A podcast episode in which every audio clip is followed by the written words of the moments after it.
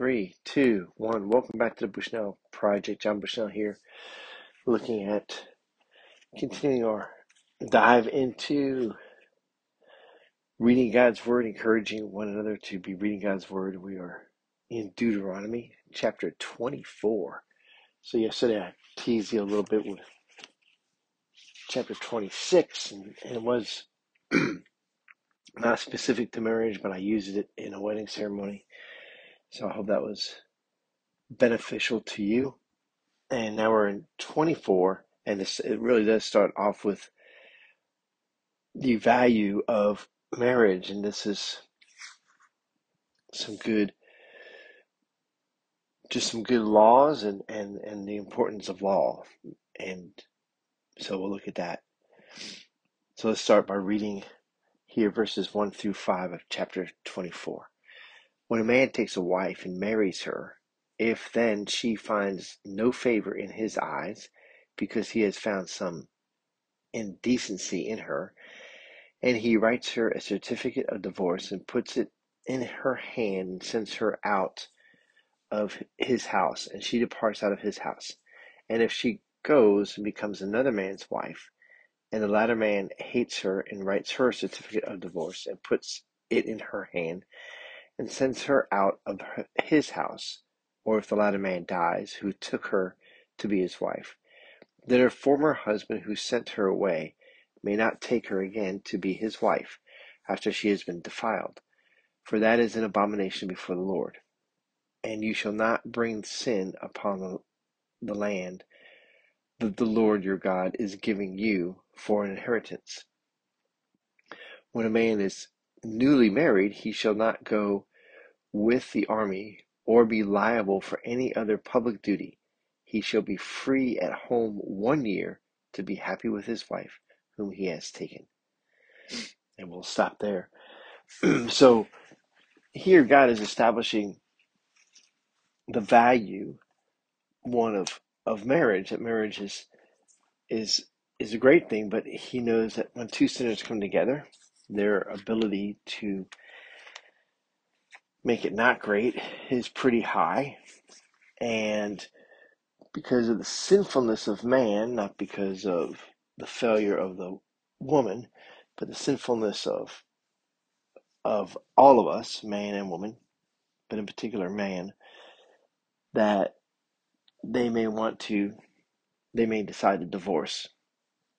And Jesus will say, Matthew 19, I believe it is, out of the hardness of their hearts. So as they get their eyes off of God and start acting like gods themselves, that this is what's going to happen.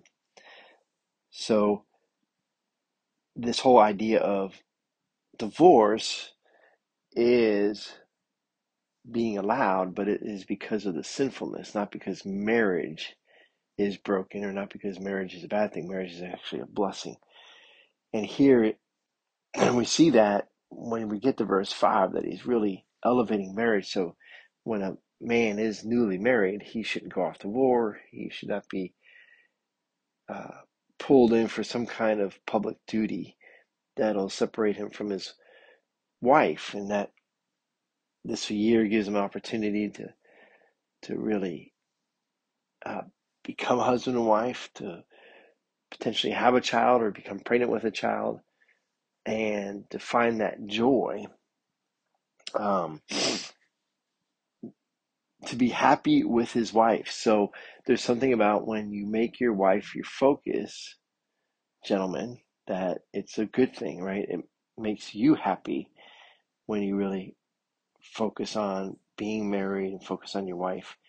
When you focus on just yourself, the selfishness of us, then that has a, a way of polluting the air, if you will. And we start to think that marriage is a problem when really we're the one that we're the problem, not this thing called marriage. And so in Deuteronomy verses one through four, we have I think God is here protecting women from abuse where men might say take back a divorced wife because she's gotten a huge dowry from her, the death of her second husband, or from the divorce of her second husband. And now she got some money, and now, oh, I'll take you back now. And knowing that man's ability to be selfish is pretty high. So he says not to. So there's a, it's, you can look at it almost as case law. I think one of the Bibles has a note about this. Um, I'm looking at the case law. So case law is when and then. So the when was verses one through three. So just giving this case, when a woman is divorced because she doesn't find favor with her husband, is remarried, and then something happens to that husband. So he's she is now divorced or widowed uh, from her second husband. That when this first husband comes back, it is to gain wealth. It isn't because he loves her. And so it's her ability to not be broken again by man and and and protecting the woman. And so I think for us it's just to realize the the common sense that I think we often miss from God's word because we don't we don't read all of it and we don't read it in its context. Sometimes we'll read something and say, well, how can God say that? Well, if we don't know the context and we don't know the entirety of God's word, then we it's easy to take it out of its context. And that's what I think happens so often in in reading God's word. So right here you just have we're going to go through a whole bunch of different laws that have to do with different things where God is Moses, you know, God through Moses is setting up these case laws and these simple logical ways of dealing with the reality that we're sinners. And even though God is giving them a great inheritance with this new land that He's giving them, the promised land, and even though the people are God's treasured possession, which is what He'll say in chapter 26, and I think back in Deuteronomy, well, earlier in Deuteronomy, um, that we we have a tendency to forget that, and our sinful nature, our our selfishness, our stubbornness, all these things cause us to take something that God might be doing in our life. And twist it to be something else. So even in Hebrews 13, it might be 12, but I think it's 13, where it talks about count it a blessing when you are being disciplined for your sin because it's from a loving father. In other words, you are a child of God, and this is the evidence of it. And so to count it as a blessing when God disciplines you because it's proof, evidence that you are God's child. So pray that you have a, a good day today. Stay focused on the things that really matter.